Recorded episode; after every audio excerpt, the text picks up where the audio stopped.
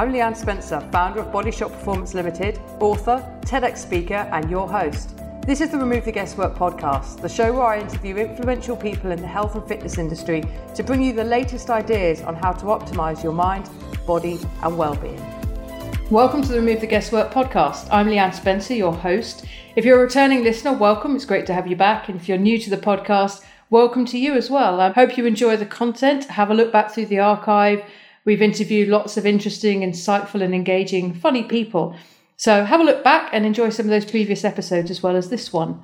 So my guest this week is me. Last week, I did an interview with Sarah Ann Lucas, aka Bird, on her live radio show, channelradio.co.uk in Studio 2.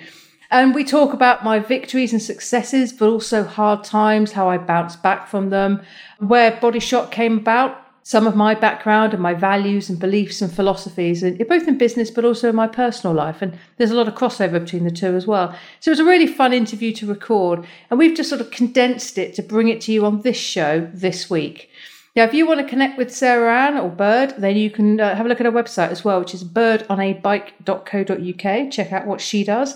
But she was a wonderful interviewer, really great questions. So I think you're going to enjoy this. Everything we talk about is in the show notes, and enjoy the episode as ever. Let us know your thoughts and comments, subscribe, and of course, share the episode if you think someone could really benefit from hearing this. That is probably the greatest compliment that you could pay us on the show. Enjoy.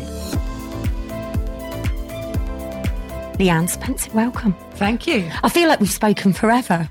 Well, we have. We are quite a warm up, haven't we? I can't believe you didn't save me for 100. I'm quite miffed. This isn't a good place to start. I know, love. I would have loved to. I don't know why I didn't, actually. I don't know why you didn't. That's a shame. I look forward to hearing you've got as number 100. I know. I have a suggestion for you, actually. Oh, really? I'll tell you off air. Tell me off air.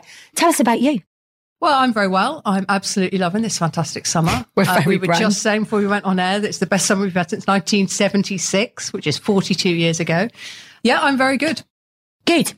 Where are you at the minute with life, with business, with everything? So I'm genuinely in a very, very good place with life, business and everything else. I got married last year to my wife, Antonia, and we had an amazing honeymoon, and then we came back and we battened down the hatches in terms of travel and spending. In business, things are about as good as they've ever been. We have had a difficult spot. You know, we had a very tough couple of months at the start of this year. Back end of last year, the last 6 months of last year were very difficult for me personally, financially, and in terms of the business. But we came through that. We've got a very clear idea now of where we want the business to go to. We're very clear on that. We've got a lot of clarity. And we're just starting to see some of the assets that I've created. So we have a podcast, as you know. I've published 2 books. We produce a lot of content. And we're starting to see that get engagement, not just in terms of clients, but also people interacting with the content, people sharing the content. That's probably one of the greatest things you can do with an episode like this or a podcast, isn't it? Is share it. Not phone up and say, I want to buy something from you. I know. Share it with someone else. It's going to help. Or you have the audacity to ask people to share it for you. Yeah, we do. At the end of the podcast, we ask you to share, we ask to like, you know, the usual stuff, like, subscribe, download. We could probably do a better job of asking people to share, actually. We're celebrating our 1-year anniversary of the podcast on Saturday, and maybe what I should do when I go live on Facebook, I'll encourage people to find an episode they love and share it with someone else. That's a really great idea. I'll do that. Yeah, and I tell you what, most podcasts, I think they say about 95% of podcasts finish after the first year. Yeah. Because it's hard. Well, it's a low number of episodes. I think it's 20-something episodes. Really? People don't get past. Oh, we've done well then, haven't we? Yeah. But I think you've got to be all in on it. And as we were saying before we went on air, I absolutely love it. The conversations that I've had, you know, the essence of why we're here now, the conversation with people that I wouldn't otherwise be able to get hold of.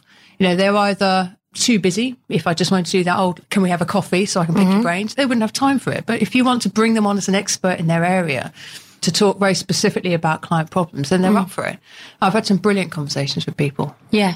So you think, I mean, we've had coffees forever. We used to meet up in London at St Pancras, have an hour together, mastermind, be creative, say yes, no. We were really honest with each other, weren't we? And then time gets in the way a little bit, doesn't it? Yeah. And we both said, my God, has it been 18 months, 2 years since we've done that?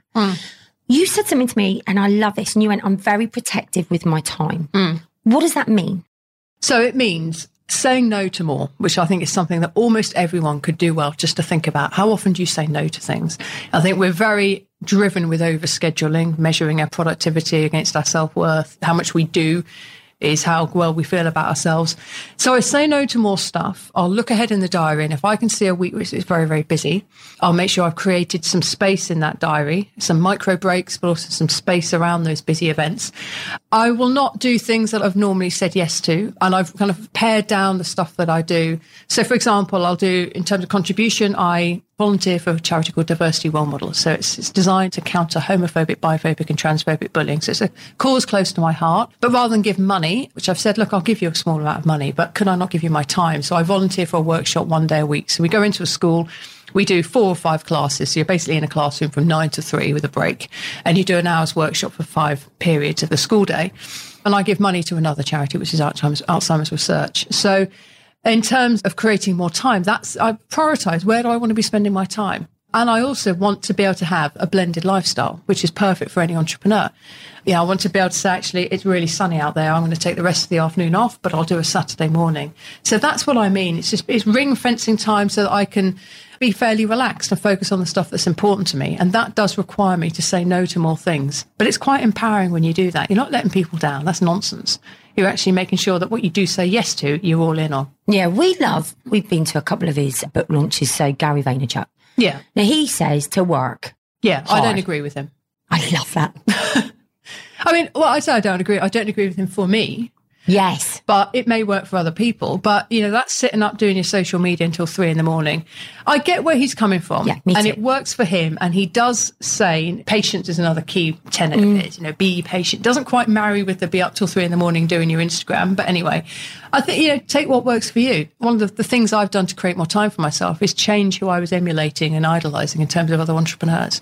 So the old style drag and den entrepreneurs of you know, even on holiday, you work the morning and you take the afternoon off and you work. I don't look up to them anymore. I look up to entrepreneurs like Daniel Priestley, who's the guy who runs the KPI program that brought us together, who actually believes in creating space for yourself. I mean, it's working smart. It's creating content that works for you while you're off doing other things. I also changed the people that I wanted to emulate. And so to entrepreneurs that aren't work. And we do that, don't we? We move how we move. So we change who we believe we love. That's not saying they're not wrong, but actually you're not right for me at this moment. Yeah. And take what works for you. Take aspects of Daniel Priestley's philosophy and apply them to your life. Take aspects of Gary Vaynerchuk's. But it also comes down to your end game, doesn't it? If you want to build a business quickly and you want rapid growth, you want to build a performance business, then you're going to have to emulate more of maybe Gary Vaynerchuk's type philosophies. If you're building a lifestyle business and you don't want to go under month on month, but if you have an average month, that's okay. I'm going to smash it a bit the next month. That's fine as well. So it's also thinking about what's your end game. And one of the things I've had to do is remove an old belief that I was going to run a big business and have lots of employees, et cetera, which is what I always believed from a child, and disentangle myself from that. Yeah, but you said you would do this and you know, you ought really to be doing that. I think, actually, I don't want to be. I want to be running a lifestyle business, having time for travel, time to walk the dog, time to meditate, time to just mooch around the house and do what I want to do without feeling constrained by my own expectations, which are very historical in nature, or the expectations of anyone else. Yeah, no, I've got so many questions to ask just from that one sentence. Where did that love when you're a child of wanting to be a businesswoman, of wanting to run this business with, where did that come from? What's the essence of that? So that came from my dad. He was an entrepreneur. Semiconductors was one of his businesses. I remember sitting at his big old desk, a bit like the one we're sat at now, you know, that he worked at. I've emulated a lot of his patterns, the way I answer the phone with my name to making notes and lists. And it came from that. And sometimes he would take me into work with him when I was a young child. And when I was at uni, I would come back in the holidays and work for him as well. And I learned a lot about business, all the way from, you know, I'd be manning the phone. So, you know, learned how to answer a phone. You hear other people having conversations. You can see I was doing stock take for the semiconductor parts. You actually get involved in different areas of the business. So I wanted to go into commerce, which is what I did, having done an English literature degree. So that's where it came from. And in the end, I realised actually some of the ways in which my father worked weren't that healthy. So I realised that, but it was kind of emulating and copying him. So now where you are at the moment with Body Shot, just tell us a little bit of what that is and how it really comes together with the well-being of you now. Yeah. So we started 6 years ago as a personal training company, and I ran that successfully, and we were very successful, in fact. And I got very busy, realised that actually I was going to burn out again for a fraction of the money if I didn't change the way we were doing business. So long story short, we kind of brought some other people in to do the PT for me, and that didn't work out. And then I realised, and it was really through that KPI program that I talked about, that we weren't going to make, you know, it wasn't a scalable business. And whilst it was fun, my ambitions were outgrowing the nature of personal training. So we kind of went through this business transformation program, which encouraged you, amongst other things, to publish content, productize your business so you're not selling time for money anymore, and create your profile, create partnerships that can help you grow the business. Where we are today is we are an award-winning health and wellbeing consultancy, and we create total solutions to optimize mind, body and wellbeing. So we have products, but typically it's coaching packages, and we work with corporates as well. What I love about the company 6 years ago and now is it is all around wellbeing, particularly so in recent years. And I've created a business where I'm in control of much of it. I outsource a lot of it as well. I've got the time to spend on my wellbeing. I'm very careful to make sure I'm not overdoing it, because I have done that before. And I think it's easy to do when you're running your own business. I'm just going to pop downstairs and do half an hour on the laptop, you know, kind of thing. And it's all predicated around wellbeing. But apart from anything else, I get up as you do on stages. I'm frequently pitching to businesses and coaching clients. You can't look ragged, tired, frustrated. You are your product. Yes, exactly. You've got to look the part and genuinely embody the part as well, not just look it. Put on a face, nice coaching face. Hello, client. You know, you've got to feel good inside yourself as well. So it's got to be authentic. So in some ways, I've created something, because my background is I had chronically abusing alcohol. I burnt out 6 years ago. In some ways, I wanted to create for myself something that is authentic, but keeps me in check to a degree. Yeah. I mean, I'm not relying on this job and me needing to look fresh to keep me off alcohol or out of burnout, but it is a part of it. You know, it's the whole, everything, to use one of Vaynerchuk's favorite words, is predicated around me being well, and therefore embodying that. And is that where you got the idea from, was post being unwell? That was, you know, I say it's always your had enough moment. Yeah. Had you had enough of that? Oh, undoubtedly, yeah. I mean, I can tell you, I can't tell you the day, but it was March 2012. And my last job was working in sales for a market data company, and I'd been tired. My probation had been extended. And by this point, I was drinking anything between a bottle and a half and three bottles of wine a night. Just say that again. I was drinking anywhere between a bottle and a half and three bottles of wine a night. And did you get drunk at the end of it, or literally it was just... what was it doing? Numbing, was it? Oh, it was definitely taking its toll. But I mean, look, in hindsight, I can see that I was living very inauthentically, medicating against stress, medicating against feelings of unfulfillment and frustration. You know, I used to have long hair, and then in my city career, I used to wear skirts and tights. Now, I appreciate your listeners can't see what I'm wearing now, but I've got short hair shirts and a t-shirt. My Birkenstocks are over there, so I'm sat here barefoot. So, you know, that's me. And that takes its toll, that dressing in a way that's not authentic. Surrounding yourself with people that say things like, oh, I don't get out of bed for less than 50 grand if the deal's not worth that. You know, a lot of presenteeism, people turning up and not doing much, all that kind of thing, you know, and lots of stress, people medicating with booze. And that's, I just thought, this is not the right environment for me. And it took its toll. I stuck it out as long as I could. Anyway, my probation had been extended, so I think everyone knew something's not right here. And I was given a big number to hit. It's very simple in sales. Go hit that number. We know you probably won't, and we'll solve the problem that way. But I actually had a pipeline that was going to deliver that number. And I went to a meeting on a Friday afternoon in March 2012, and the client told me that his client, for whom he was building a system that needed my data, had pulled out. So the deal was off, and I knew then that there was no way I was going to hit that big number. So as I crossed over London Bridge on the way home, I got on the train, got back, looked at myself in the mirror, and thought, you're 3.5 stone overweight, chronically abusing alcohol, alcoholic really, and you're burnt out. So pull the plug, go and do something else. And that in essence is what I did. Took some time out to rest and recover. And then thought, to answer your earlier question, you know, what do I want to do next? Well, it's after some thinking, thought the things I love are health, and you can snigger because what's healthy about drinking three bottles of wine a night, but sloshing around in all of that, there was a desire to be healthy, contradictory as it sounds. And the other thing was business. So I thought, how can I intersect those two things? And that's where Body Shot came about, named because, you know, I liked boxing, and obviously it's the name of a boxing shot, but also a shot to the body, you know, a shot to health, an injection into. So that's what I called it. Didn't, in fact, involve a lot of thought. Later on, we renamed it Body Shot Performance Limited. And that's how it came about. So it was very much about, how can I be healthy? I don't want to go back into the city, for sure. I want something where I need to be healthy. It's all about health, where people don't look at you funny if you're not drinking or you're eating something healthily. Look at you funny if you are drinking and eating something unhealthy. So that was very much driven by my own personal experience. So this is where I ask you that beautiful question. What had to end for a beginning? Okay, so that is an easy one. What had to end is just about everything I was doing 6 years ago, but predominantly that amount of alcohol that I was consuming. And you asked the question, was I drunk at the end of all that? No, you're kind of topping up. I mean, it was alcoholic drinking. Let's make no secret of that. It wasn't problem drinking. It was alcoholic drinking. So some mornings I'd wake up feeling very shaky and anxious. So I'd have a glass.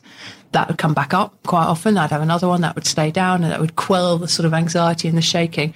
A couple at lunch and a bottle and a half again in the evening. And that's how you get up to that sort of number. So you're not ever drunk, as it were, but your blood alcohol levels are consistently being topped up because you're physically dependent. How did you manage to keep or make any relationships with anybody around you? Miracle, God knows. I mean, I functioned well. I mean, Antonia and I got together, I can't remember, she'll know, a year and a half maybe before I gave up alcohol. Maybe 2 years. So she was with you in it. Yes. But when you're in an addictive pattern of behaviour, whether it's to sex or gambling or booze or food or whatever, your primary relationship is with that thing, not with anyone else. And that definitely would have been felt by the other people in my life. Functioning well at work, I would say. You function because you get used to it, and what comes with addiction is some secrecy, and you get clever with stuff, with covering up and that sort of thing. You'll also surround yourself with people that aren't going to ask questions because they're probably drinkers too, you know. So it's doable, but it's extremely unhealthy, it's toxic, and ultimately it's going to get you in one way or another. I'm just fascinated. Yeah. You know that I see you today. We were just saying now, to see you today, I can't even see you in that pattern. Yeah.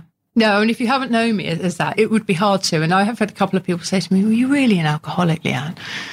And I'm thinking, well, yes. I mean, I haven't got a certificate, but yes. But it's not even that with the blame or judging or putting you in that box. I can't imagine this woman that I know to even be able to have that behaviour. Does that make sense? Yeah, it does. But I think the stuff that was driving the drinking and drug taking in the past as well isn't there anymore. It's been reconciled.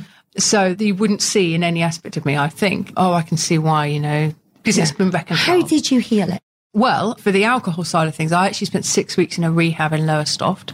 You paid for it yourself? Yeah, I paid for it myself. Wow. Yeah. Well, actually, Antonia paid for it, and I paid about when I sold my house. And that was actually a really interesting experience. You see the other side of what you might, people, you know, crackheads, you might call them crackheads as you walk past or drive past them. And you see the other side of that when the crack's been removed. You see a deeply damaged individual, and you learn humility towards those people. So that kind of gets you, it takes a week to physically detox from the alcohol, or 10 days. And then the rest of that time you spend just getting back to normal. I mean, some people there haven't made a bed in years, they've eaten out of skips and so on. Now that wasn't me, but I just really enjoyed it. You don't have your phone, you don't have your wallet, you can't go anywhere without someone else or medically supervised.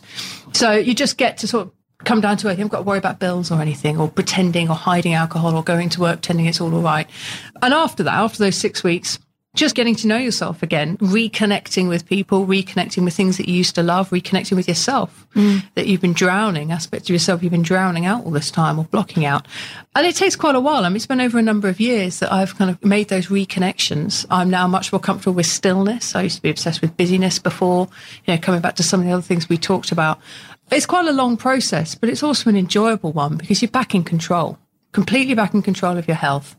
You don't need anything else to liven you up, and you know, coming back to that point about time, you start saying no to more things that you would have gone to, or oh, gee, I don't want to go out tonight, but you know, I'll jazz myself up with a couple of drinks, it'll be all right. You know, you don't do that. You just think, well, I'm not going, or I'm going till 8:30 and then I'm off. Yeah. So yeah, it's a slow process of healing, but it's also quite an enjoyable one. Are you still healing? I think we're all healing something all of the time. So the answer would be yes, but definitely in terms of alcohol, no. But in terms of coming to terms with some of the reasons why I might have drunk in the first place, then yes, I'd say that's probably the case. Do you see, because you have do you call them peak performance clients? What do you call your clients? We have brain-body reboot packages. Okay. So it is peak performance, but in some ways it's not actually. Optimal health. Optimising their health, health, fitness and wellbeing, yeah. Do you see that because you have continued to go through the journey of well-being and health, does that enable you to share that wisdom? How do you feel that all comes together? Yeah, I share a lot of the wisdom that I've learned over the last few years. And I find myself in a similar position to many of my clients, which is a powerful place to be. So one client that I'm working with really struggles to be still. She struggles to shut down or disconnect. So I can definitely relate to that. I'm much better at it, but I'm not one to be idle. I like to be home and busy. And I'm sure there's all sorts of things you can pick out from that. So I can really relate to how she's feeling, but I have got used to being still. And the fundamental thing that's helped me do that is meditation, 15 minutes a day.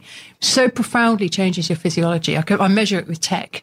I can see my heart rate going down and my HRV going up. So that's the thing I'll be working on with her. Other clients will come to me because they've heard something like this, where I've talked openly about alcohol consumption. They want help in that area. Yeah. So, I mean, there's lots of my personal experience that I can apply to clients to help them out. Do you find, though, that sometimes, because it was so personal to you, that it makes you relive the process a little bit, or not? It's completely severed. I don't think it's ever completely severed. But yeah, I mean, I haven't had a case where I felt it was too close for comfort. And I also am careful. I don't want to be known as an alcohol coach or a sobriety coach. It's part of the fabric of people's lives, and it may be something that they want to reduce or even eliminate. But I would want to look at health holistically, and alcohol is obviously a very big part of that. But I wouldn't encourage someone to come to me to learn how to stop drinking. It's very complex. And I don't know if you can learn how to stop drinking. I think you have to naturally come to a point, you know, they had enough point where I crossed that bridge. I'm done with this. There were two very clear paths available to me, and I've just not taken that one. Because that one, you know, leads to who knows where. But it does come up. But I haven't had an instance now where it's been too close to comfort.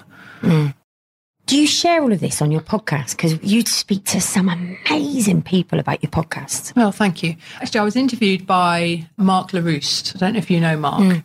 He's got a podcast called The Unconventionalist. Yes. And he was very clever. I don't know if he was deliberately clever, actually. I went up to meet him in his house in North London, and he just asked me, so did you go to rehab then? And I found myself saying, yes. That was the first time I talked about that on air.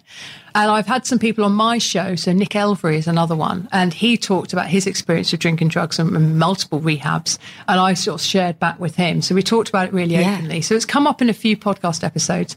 I've now realised that people want to hear real stuff.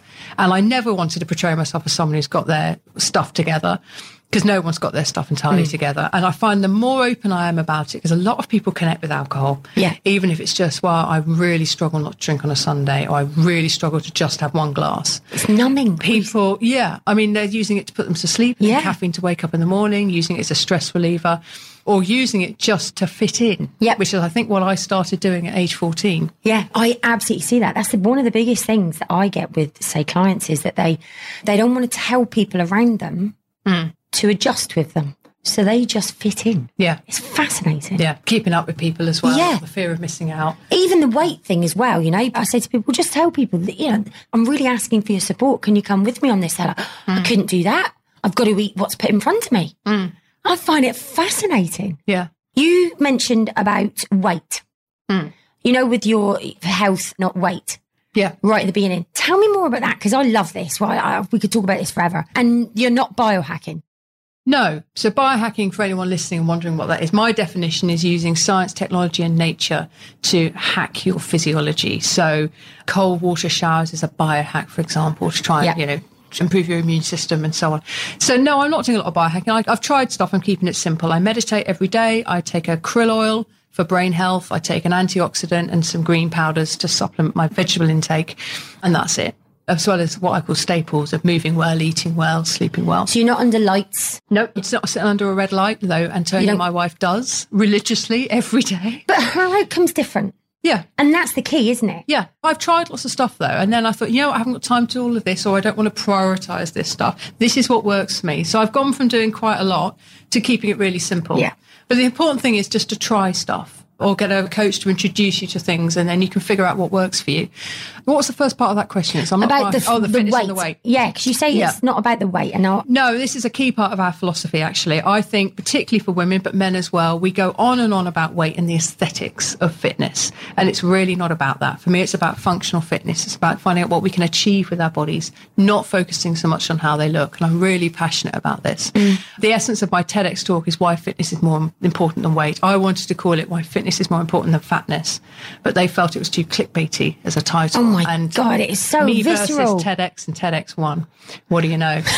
But in the talk, I talk about how the pressure that young girls are under to look good, the commentary at things like the Olympics was all about, you know, the appearance of these athletes, not what they're achieving with their bodies. It's affecting young boys as well, where they tend to strive for a more outward appearance. So they'll take steroids to build muscle, for example.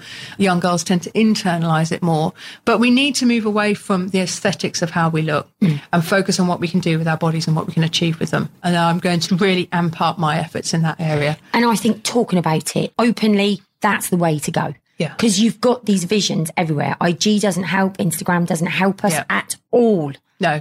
No, I mean, most social media doesn't. I mean, I don't social media any of my workouts, very rarely. In fact, I did have a spate earlier in the year of Facebooking me in what I call an Instagram pose, the sideward look, you know, with the camera into a mirror. With my hair in a top knot, I wear sort of baggy combat shorts, any T-shirt really in the gym. I do not dress to work out, which is another really odd thing. Yeah. So I do a bit of mockery. But other than that, you don't see anything about my workouts or anything like on social. It's not necessary. No. No, we all know what to do. Yeah.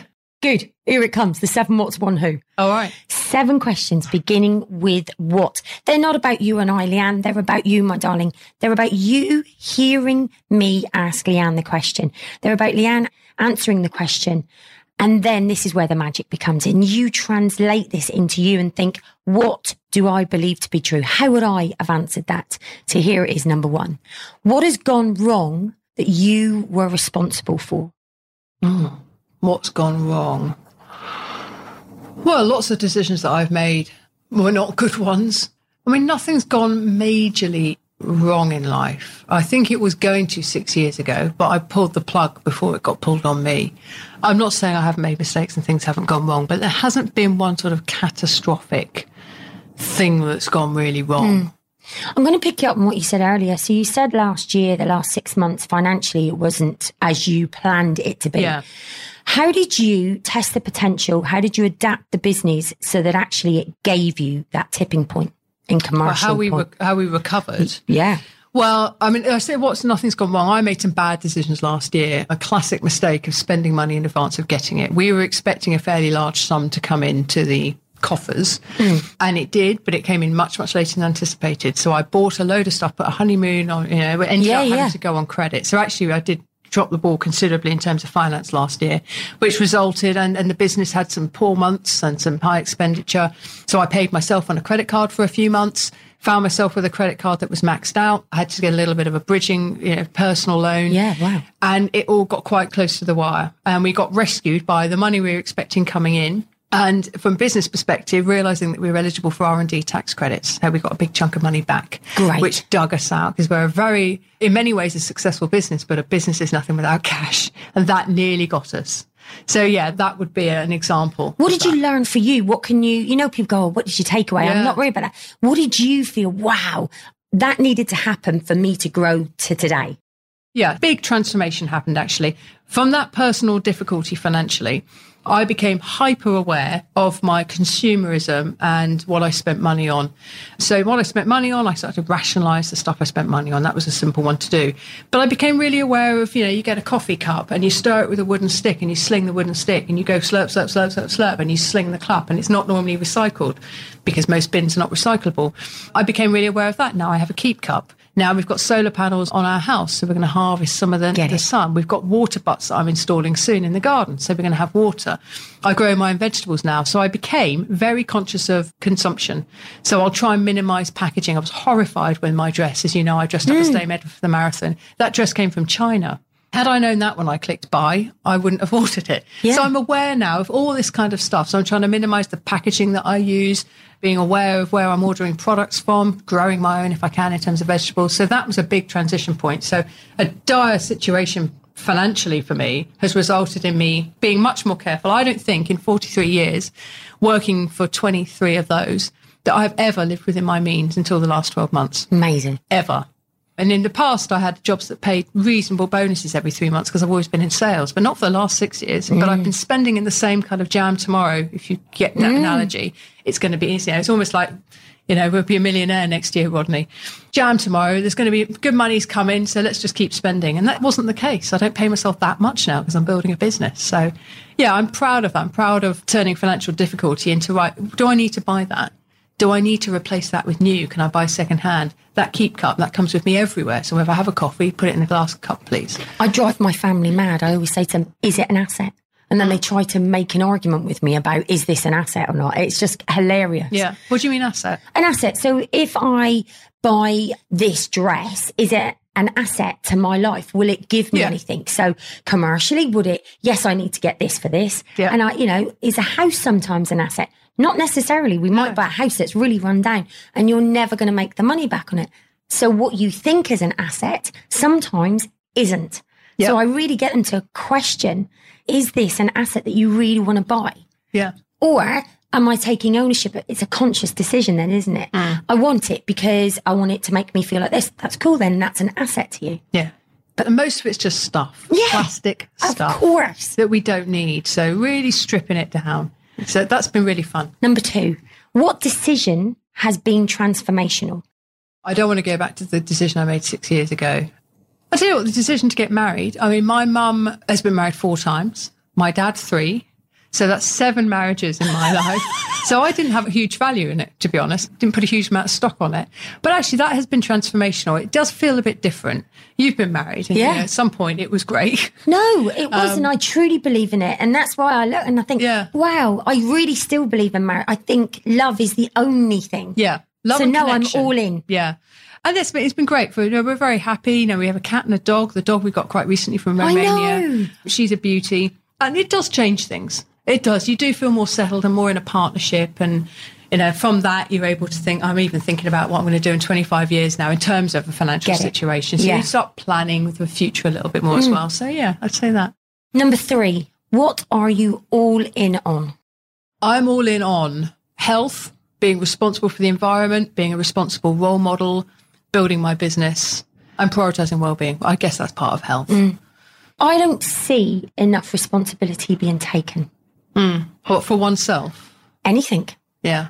I really don't. If that's one thing I hand back to people, it's the responsibility. Yeah. When I was growing up, my dad had 3 rules for us. And one was always tell the truth. And the other one was always take responsibility for your own actions. And there was a third one. And that second one, I've tried to live as truthfully as possible now. We're not always that honest. You know, if you're late, we don't fancy doing something. Oh, I've mixed up my diaries. No, you haven't. You just don't want to do it anymore. So say, actually, I don't have the bandwidth to do this right now. So even that sense, you know, that, but deeper levels of honesty as well. Yeah. I'm not talking about sort of little white lies, but that always taking responsibility for your own actions. I have always tried to do that. I challenge anyone that knows me listening to find a time when I said that wasn't my fault. You know, that was like it when I found it. And I really try and do that. And we need to do that with our health. You know, over the weekend, I ate all the wrong things. When we ate late, because we were over in Luxembourg at my in-laws, and we went to a restaurant, and it took ages for the food to come out, blah, blah, blah. But I still ordered chips. I still ate a load of bread. I was decimating French loaves. Pac-Man. Yeah, I had a pudding. Yeah. When I, you know, I'm lactose intolerant. I know I shouldn't be having a pudding with ice cream. So blah, blah, blah. I wasn't responsible. You can blame the restaurant bringing the food out late, but I didn't make the good choices. So, yeah, we need to do more of that. Yeah. For our health, but also for the planet. Start looking at what you're consuming and being, you know, feeling a bit more like we own the earth, or rather we inhabit the earth collectively. We all need to be responsible for how we're looking after it. And it sounds all out there, but I absolutely agree. I just think, you know, and for me, it always starts with me and my family. Yeah. I'm responsible for me and my family. And I think if we can model that, I think we're getting it all the wrong way round. The amount of people that I see in business that are amazing in business, but yet it's not reflective anywhere else in their lives. Yeah. And I think, wow, if we just took responsibility, so much would change. Yeah. Number 4, what are you selling that you are still not all in on? Okay, I think the answer needs to be probably creating space. Part of what I will espouse to people and encourage them to do is create space, create micro breaks in their day. And I am getting much better at that, but still sometimes, you know, I'll do little bits at the weekend. So I could probably do a bit better at that. But I mean, so that would be one thing. I said, what am I selling that I'm not doing? I'm trying to be really conscious of not, for example, preaching to people about the benefits of meditation and not meditating. In fact, we've got a WhatsApp group that we all just put a little symbol on. Oh, wow. Every day to say accountability. There's only about 15 people in the group. And sometimes I'm tempted to put a symbol in there just so it can be seen that I'm doing it if I haven't, but I never do. What about, say, a book, your books now or your products? Do you still believe in them? Are you still all in on them? Do they still mean as much as they did now? Yes, there are aspects of Rise and Shine, my first book. The last chapter I'm going to change. So the last chapter talks about my methodology and how I work with people. I don't actually want that to be in there anymore. Interesting. The methodology's changed. but I don't actually want the book to have that little brochure element at the back. Got it. So I'm going to rewrite chapter 7. Mm. And then probably I'm going to read it as well and think, actually, do I still believe that? Mm. Or it's fine for me to say, here are the benefits of doing something. If I say I'm doing it and here are the benefits and I'm not, that's a different thing, and I don't do that. Mm. I love that. I love realising. I often do this. I try to prove myself wrong a lot of the time in the future. Yeah. Does that make sense? Yeah. I'm like, yes, I don't believe that anymore. Yeah. And people will hold me accountable to it. But you said this. Yeah, but I was wrong. Doesn't matter about it anyway. Yeah. You know. But I mean, also things change, you know. In the health and fitness world, part of our job is to keep abreast of what's going on. What's the latest science telling us? What's the latest studies telling us? And that changes. And it changes back to what we were doing 50 years ago. Yes, it does. Yeah, it's all cyclical, you know.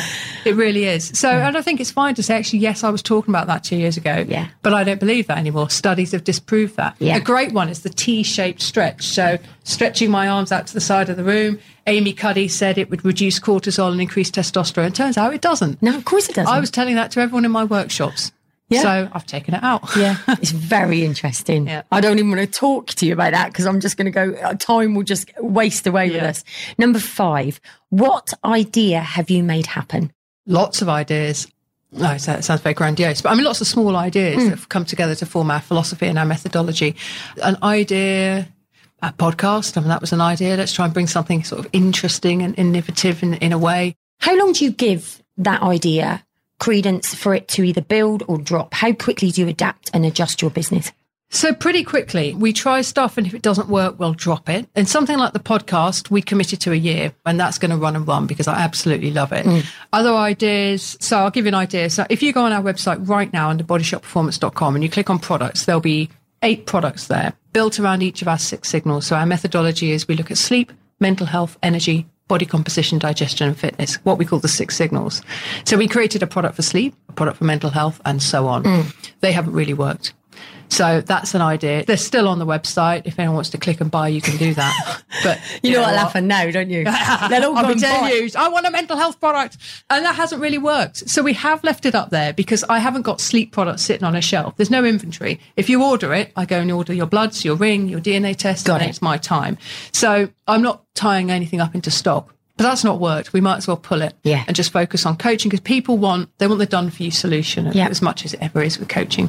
They've got to do the heavy lifting. We just give them the strategy, direction and the weights, right?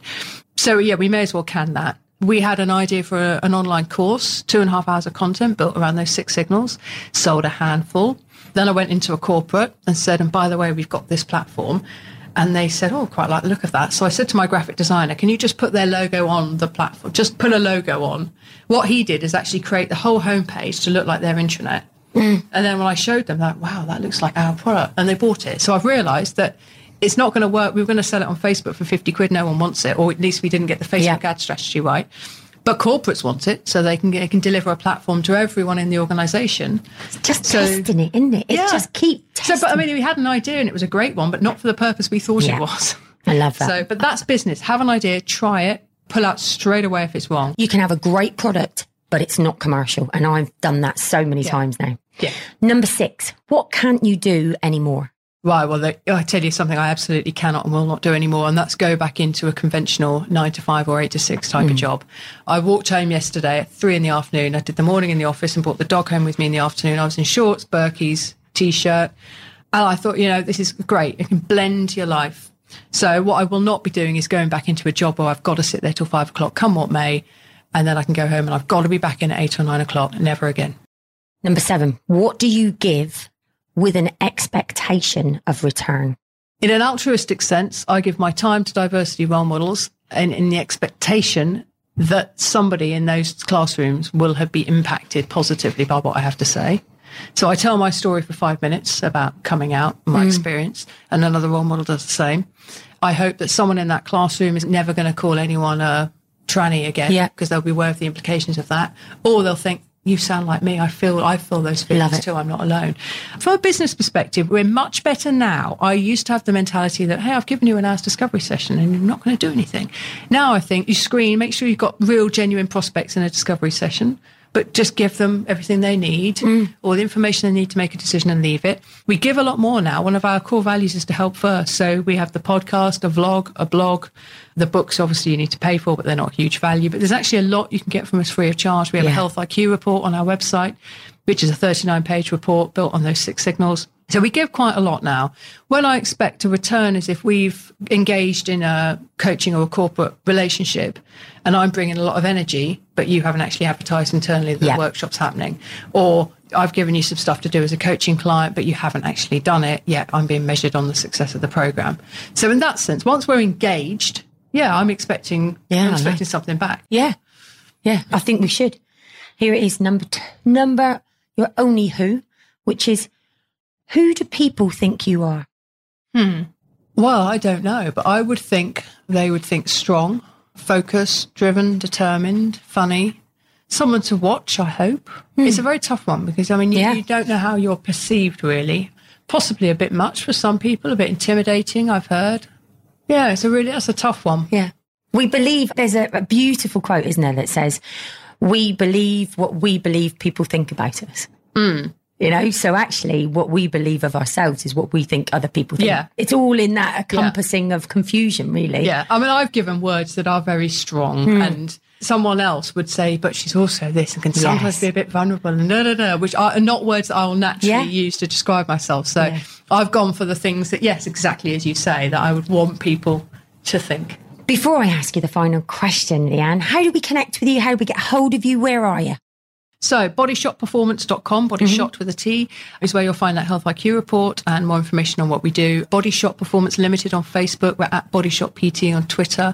The podcast is called Remove the Guesswork, which you can also find on the website. And you get great guests, so you've got to listen to it because you do. You just get credible people who know what they're saying. Yeah, that's what I love. I mean, what I'd add is that they're not always people you'd have heard of. No. Sometimes they're just everyday folk who are doing really interesting, creative things with their health. So here it is, your last question, my darling. Share one piece of wisdom that you would love to be known for.